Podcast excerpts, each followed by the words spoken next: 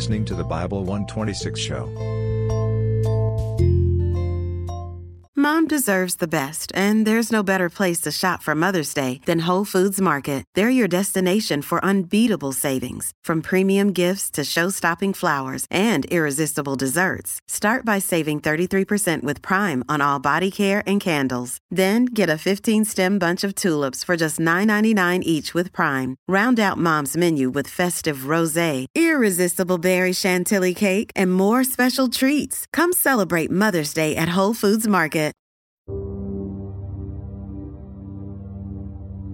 There's a saying that what you water is ultimately what grows. That where you place your attention ends up guiding your feelings, your perception, your actions, and your, your life. Right? Focus becomes identity. And change comes from bringing awareness to what we're focusing on. I remember when this light bulb went off for me. Like so many epiphanies know what happened during a, a, difficult kind of a trying time. It wasn't where I wanted to be. And I remember, you know, sitting down and asking myself, you know, dude, are you on your own team here? Are you helping yourself? Using the metaphor, the question was, am I watering the weeds in my life or the flowers? And, and by the weeds, I mean, am I allocating energy to thoughts that are detrimental to what I want? Am I keeping myself in places I don't want to be and in relationships that are counterproductive? Am I thinking about what can go wrong instead of all that can go right? Or am I watering the flowers, the positive, highlighting the possibility, the things I'm appreciative for, the seeds, the potential that can grow a mile high? See, I've always known the value in choosing to see the possibility. But the million dollar question is how do you remain aware? Because that's the thing about weeds, they're sneaky. They'll take control of your life without letting you know they're doing it. So uh, I'm thinking this through and it dawns on me this is not complex. This is simple. It's one, identifying where you want to be, and two, analyzing your actions based on those priorities, right? That's it. And so for every pillar of my life, health, relationships, career, finances, I made two dots. One for where I am and one for where I want to be. Everything in the middle is life. The ups, the downs, the joys, the sorrow. Everything in between is the path, the line. And it's simple. You start on point A knowing that you can always get to point B that what you want exists. It's there. It's available. And your attention, all of your energy should be allocated to the thoughts that reinforce that truth. That's your path. That's what you believe. That's what's important. And it's going to happen. Anything beyond or outside that line, anything that tells you you're not good enough, anything that accepts not achieving that priority, suggests it won't work out, that is where the weeds live. That is wasted space. Why exhaust that energy? Right? To think, you know, I'm not good enough to get this promotion. How does that help you get to your point B? It doesn't. Eliminate that thought, right? Point B always exists. Just that notion pushes a lot of things to the side. You have to be good enough. You just need improvement. Maybe it's enhanced skills. Maybe it's more effort. Maybe it's changed approach. But tackling these things will water the flowers. It moves you along the path, and progress is happiness. Right? For me, uh, health is a big thing. I run all the time, but I'd like to be more fit. I'd like to eat healthier. There's room for improvement, and I know it's possible because that is my point B. I know that saying I don't have time or I don't have the right body type or genes or trying to convince myself that fast food just this once will be okay. No, all of that stuff is watering weeds. It exists outside my path. My time should be spent realizing how incredible the human body is, taking care of it, pushing it, being proud of it, taking accountability for it. That's me. I only get one of these things, even if it's just a little at a time. That's the beauty. Simply existing on a path and revolving around your ideals, your vision, your priorities brings about joy. Negativity, it truly is a learned thing. It's manufactured. All there are in life are circumstances. Circumstances that are neither positive nor negative, just pieces. And you decide what to do with them. Do you focus on the negative? You can. But that won't put you in a position to change your circumstances or bring about happiness. When you decide to see the opportunity, you free yourself from the shackles of fate because destiny never put you in the situation you did. But guess what? You can take yourself out of it. A field of sunflowers grew one root, one stem, one petal at a time. The same field that was at one point nothing more than dirt and weeds. It was always possible, and so is your ideal life.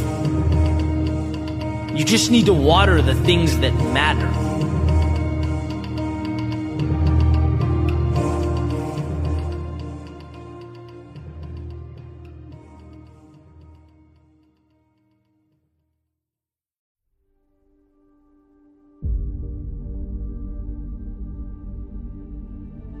Saw an interview by one of my favorite authors today, Steven Pressfield, where he highlighted what I believe to be a critical and often overlooked point. He says a lot of people think life is short, but life is actually long. And he goes on to explain that he didn't even get his first book published until well into his adult life, making the point that people at 24, 34, 54, 64, they think they've won or lost. And they've got a lot of game left to play. And this message, it does a few things. I think first and most obviously, it creates a kind of calm. Like, okay, I can take some of the pressure off myself. Life isn't a sprint, it's a marathon. I'm not doing so bad. Sometimes we lose that perspective. We forget that the best things in life evolve over time. Often not an avalanche, but the chipping away of a stone until the statue uh, reveals itself. As frustrating as it may be, clarity is often an evolution. And the second thing is, it plays a role in defining what success means. If games are won in the second half, as they frequently are, then we learn not to define ourselves by the outcome of the first quarter. But more importantly, to put ourselves in position to win in the fourth. The score at halftime is not defining, it's a treasure trove of lessons and information and data that can be tapped into to get the result that we ultimately want.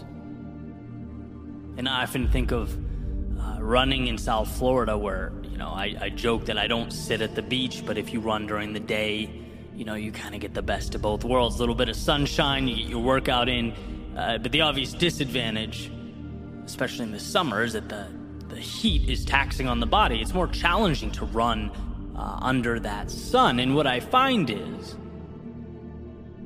that when I push my pace right out of the gate, right from the start, push my physical boundaries, the second half of the run is a nightmare.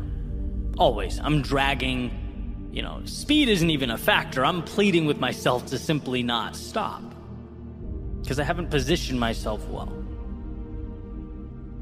But on the other hand, when I'm disciplined, and when from the start I ease into something comfortable and progressively increase my speed, my body somehow responds exponentially better. I get the most out of myself that way. That's why I've said in the past, I'm proudest of my results when the last few miles are the fastest miles. It means I had the discipline and the foresight to make that happen. And ultimately, the big picture is affected in a positive way. And I know the same can be said for other aspects of life. I know the same can be said for the moments of temptation when my ego pleads with me to do what someone else is doing, or things aren't evolving as quickly as I want, so my pride says, just walk away from it all. Why? Because the current moment doesn't look how I wanted it to. So the mind says panic. It says change things. It says you're losing or not good enough. It says you better pick up the pace right now because you're losing this current moment. But no, the question isn't, is right now the goal? The question is Is right now moving me forward consistently? So that when the time comes to sprint, so that when I'm ready to go faster than I've ever gone, be more than I've ever been, I've positioned myself to do just that. When things were challenging, I kept moving forward. When the world around me seemed to be moving at a faster pace, I ran my own race. I stayed consistent. I remembered what mattered to me. That's the question. And by the way, this doesn't mean ignoring today's results. It means asking yourself whether today's results are meaningful in the big picture. Right? Using Steven Pressfield's example, if you don't get published or your work is rejected again and again and again, you have not lost. It's the beginning, it's the first quarter. But what info can you gain from this? What tweaks can you make to your work so that it's in some way more captivating? How can you sell it a little better? What can you do to connect with people who will believe in you and help push you forward? Remember, you only lose when you decide to stop. Why? Because as long as you're willing to adjust and keep going, there are no stopping points. People don't realize limitations are self imposed. Losing or quitting just means you stood up and said, I'm going to stop learning and evolving with regard to this pursuit. I no longer want to adapt and move on. No outside circumstances can impose that upon you. It's truly an internal decision. I remember Jim Rohn saying, Success is easy. Doing the thing that's best for you in the long run is easy. Doing the right things every day is easy. And people would say, Well, that doesn't make sense. Why isn't everyone successful? Well, because doing the wrong thing is easy too. It's easy to think right now is the end all be all.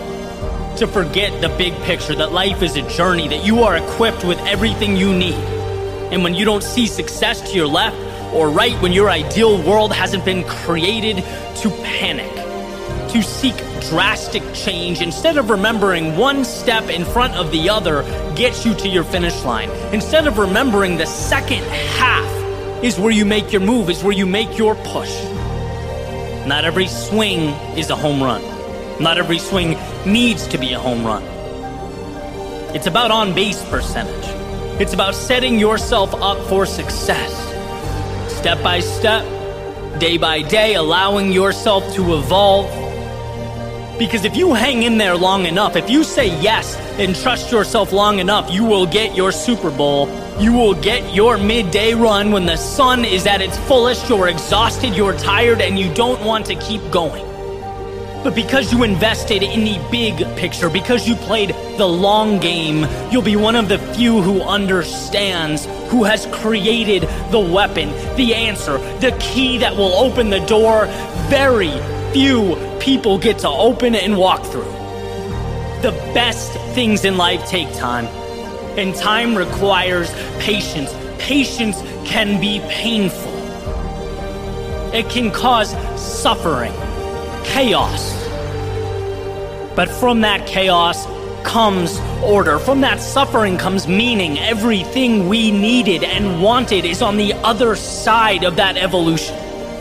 See that your short term losses are not crippling you, they are creating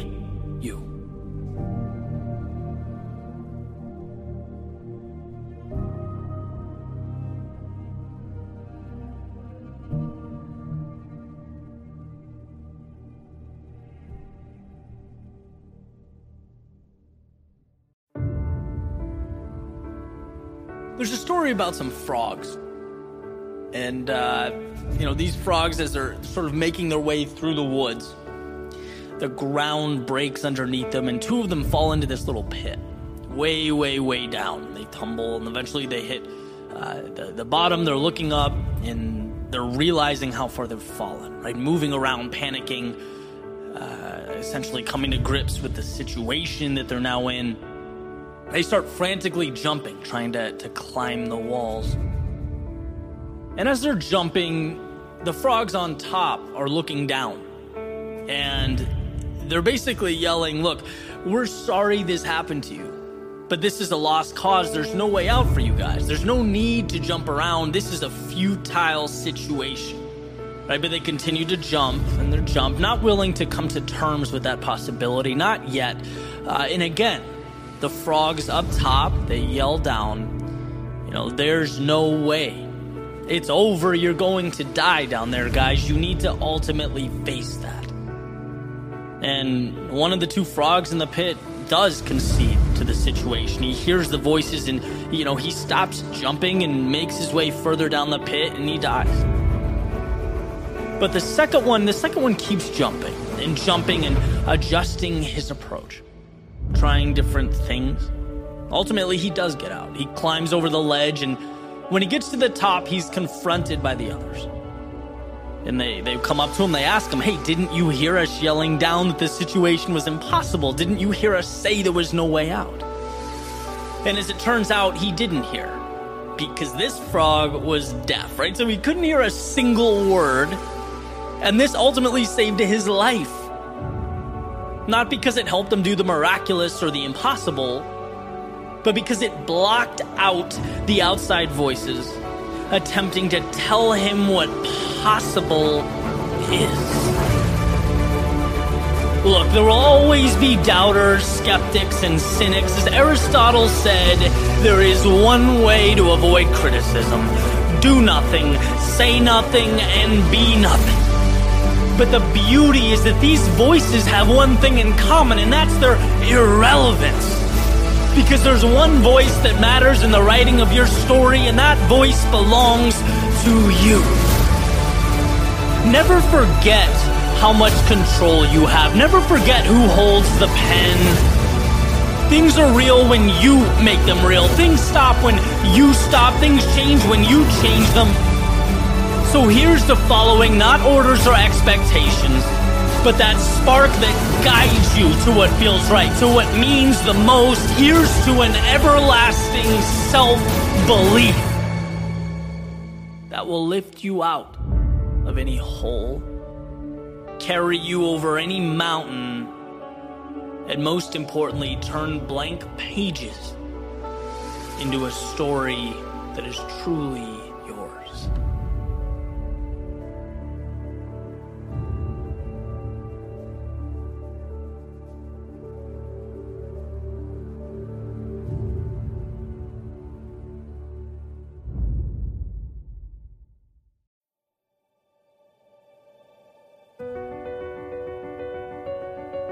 When the water rises, it's sink or swim.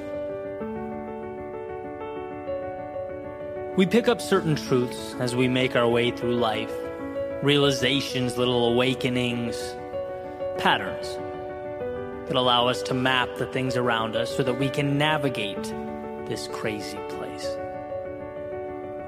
And here's one such realization for my own journey. When you pursue your best, you live your best life. Your best is a North Star to guide you, a bar, line, or benchmark that's always moving, a reminder that you can always do more and be more. A reminder that life tomorrow can always be different than life today. To pursue your best, in my opinion, is synonymous with capturing all that is good in this world. Capitalizing on potential is to utilize those resources in need of an architect. That pen in need of a poet, brush in need of a painter, story in need of a writer, or populace in need of a leader. It's a pursuit that not only supplements our existence here on earth. No, I believe it is, in and of itself, why we are here on earth. But like every ideal, pragmatism seems to get in the way. Meaning, well, life is more difficult in execution than it looks on paper. We can't be our quote unquote best every day. We sometimes fall short of that mark. Our outcomes don't always align with our expectations. The perpetual journey to one's best is neither straight nor without discomfort. It's more like the navigating of a new world without a map or compass, a world that we're by default ill equipped to take on when we begin. And I believe that 99% of success is reliant upon the willingness to move into that great unknown and allowing adversity to shape us. But that remaining 1% is a little bit different. That 1% is when we see what we've never seen, do what we've never done. It's uncovering our best in those moments we feel our worst. Climbing the highest when we're at our lowest. When the water rises, it's finding a way to swim. See, the majority of life calls for tiny adjustments. It's observing and learning and moving on. But rarely do we talk about the darkest moments when we feel as though we are up to our neck in the trials and tribulations of life. When the world doesn't relay messages of hope or prosperity. No, the only incoming message is despair. You're essentially David looking up at Goliath. Perhaps a Goliath of your making, perhaps not, but a Goliath nonetheless. So why here? Why are these dark moments different than the 99%? Why is a stage provided at the very time when the limelight feels further out of reach than it ever has? Because this, this moment is when you prove to yourself who you are. You think you've dug deep in the past? You think you've given your all back then? No, you have no idea what you're capable of. The world provides a stage in our darkest moments so that you can pull back the curtains and illuminate your strength. It floods your world with adversity so that you can trust yourself to navigate the waters. And if you can find a way here, when the walls are closing, clock is ticking, and water is rising, what can't you do? Have you ever asked yourself that question? Those moments show us what we can be, and that is why the 1% is everything. Why is it that rock bottom becomes a bridge to so many new tomorrows? or the losses we dread most become the change we need most? The answer is simple. Because in those moments, we find within ourselves the keys to transformation. See, you didn't know that you can leap that far. And you didn't know because you've never been pushed so close to the edge, running at so fast a speed. But in those moments, you learn that you can take flight. You learn you have the power to stand again. So while the vast majority of life is saying yes when most would say no, it's how we choose to act while immersed in our lowest lows that provides the framework and the opportunity. I believe that the tears indicative of despair streaming down your face look a lot like the tears that emerge during our happiest moments. They are the same. One just precedes the other. See, despair gives you a chance to look at life differently, look at yourself differently to look in the mirror and understand that the reflection looking back is capable of leading a revolution in your soul. And I get how hard that is. How detached from reality it might seem, but isn't that what tomorrow is? A detachment from the reality, the parameters, and the rules of today? It's not until that seed is buried beneath the earth that it plants roots that it takes aim at the sky, and when you are stuck beneath the chaos of life, you have to know that this is where you too transform. So forget yesterday's shoreline, this is where you build tomorrow's destination.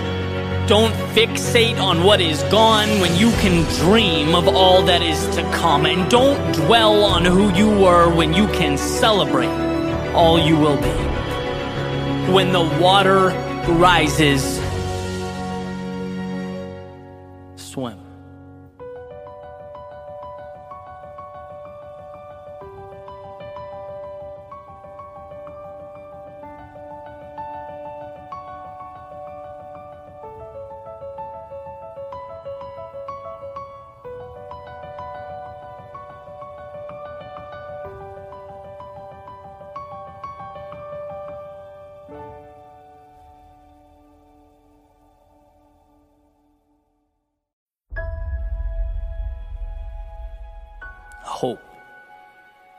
That bridge that connects the present to a more ideal world. The idea that no obstacle is too big to overcome, no situation too dire to emerge victorious, and that you are never confined to how things are. FDR has said, We have always held to hope the belief, the conviction that there is a better life, a better world beyond the horizon. Why does this matter? Well, to put it simply, before one can leave the situation they are in, they have to believe there is another path worth taking. It's not always seeing, but trusting. It's a tale of two components. One, the belief that something better is out there. And two, the belief that you are strong enough to bridge that gap to create that world. So let's start with number one. There was a study done by Curt Richter in the 1950s, and he used rats. And it was kind of a, a, a gruesome experiment, but definitely worth talking about because the takeaway is incredible right? And I kind of cherry picked the relevant parts uh, of the experiment. Basically, he wanted to delve into the role that hope plays in our lives. And what he would do is he would drop rats into a jar of water and observe, see how long they would swim before they drown. And for the most part, these rats would swim for a minute or two and then ultimately give up, right? There was this innate feeling of hopelessness. But then he made a change, and, and when they were close to drowning, he'd reach in, he'd pick them up, he'd hold them for a little while. And then he'd place them back in the water, and the results between the two groups were night and day. The, the, the rats saw in the second group that it wasn't over. Right? And when they were placed back in the water, they had a reason to continue swimming, and they did. Some of them did for hours. The only difference being that they had hope, they saw there was more. And I don't think that's too different from us. The situation may be different, but the rules generally uh, apply, right? So much of conceding or giving up in life, accepting an existence that falls short of our ideals, it's when we don't believe in something more. We stop swimming. We don't give ourselves a chance. Right? So instead of creating bridges to walk on, we make walls that lock us in. Hope is knowing all pain, all discomfort is temporary. And the second component is belief in yourself. Belief in yourself to traverse that space between current and the ideal. It's self empowerment. You can be the difference maker in your life and others. And it's funny, the other day after reading about the Richter experiment, I was sitting at a friend's house with my laptop, kind of trying to figure out what to make of it right? Because the idea of hope I knew was powerful. And then I wanted to share that story. I wanted to write something that would highlight its value, but it seemed kind of unfinished or, or simply part of an explanation. I'm sitting there thinking about it, um, and I hear this loud bang over and over again. And I, I, get up and I run to the back of the house, right, to make sure everything's fine, see what's going on. And my friend's standing there with goggles on, this, this grin on his face, and a sledgehammer, and uh, a huge hole in the wall in front of him. And I'm like, dude, what are you doing? You, you just knocked your wall down. And he goes, yeah, I wanted to make uh, another closet.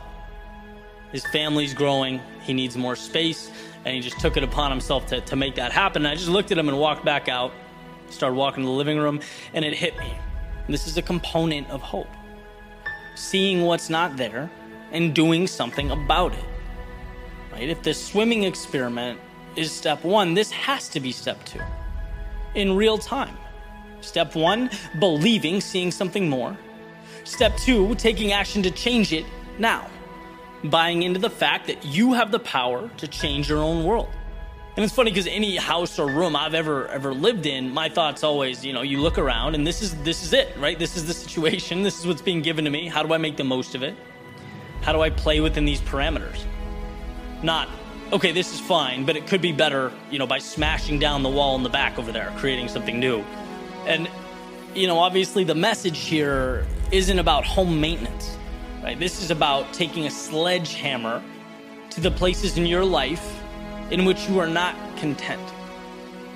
So that you can build in its place something that matters. You look around to your left, to your right, and you're unhappy. That's not the, the end of the story. That's the beginning of the story. That's where the wheels hit the road. In other words, it's looking at life with the lens, with the, the freedom of knowing things don't have to be what they are. They don't have to stay the same until the universe changes them. No, they can be what you make them. And what life teaches us again and again is that walls can be stepped over. No's can become yeses. Impossibles can become commonplace. But first, there must be hope. There must be an understanding that your world is a 10,000 foot view of all the little stories you tell yourself and the narratives you believe. See, every day when you wake up and take your first steps, breathe your first breaths, know that nothing simply is. No, it is simply chosen and can be remade. That's what makes life such a beautiful thing. It's flexibility, it's promise to provide what has been relentlessly sought out. So remember, it's when you can't find your answer, when the odds look grim, when the rest of the world tells you no, that you most need hope.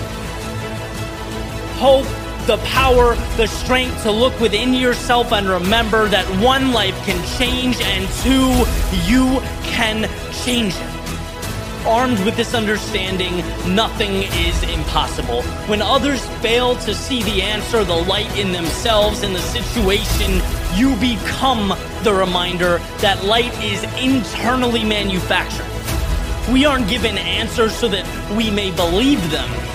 We are given the opportunity to believe, and thus we create that ending we hope to pursue. And without this, life is nothing more than a permanent status quo. It's holding our hands to the sky and receiving what life chooses to provide. But that's not why you're here. It's not why you woke up today. Not to accept, but to create. To find hope in the tragedy and the hardship and to find within yourself the strength to move forward with whatever you decide comes next.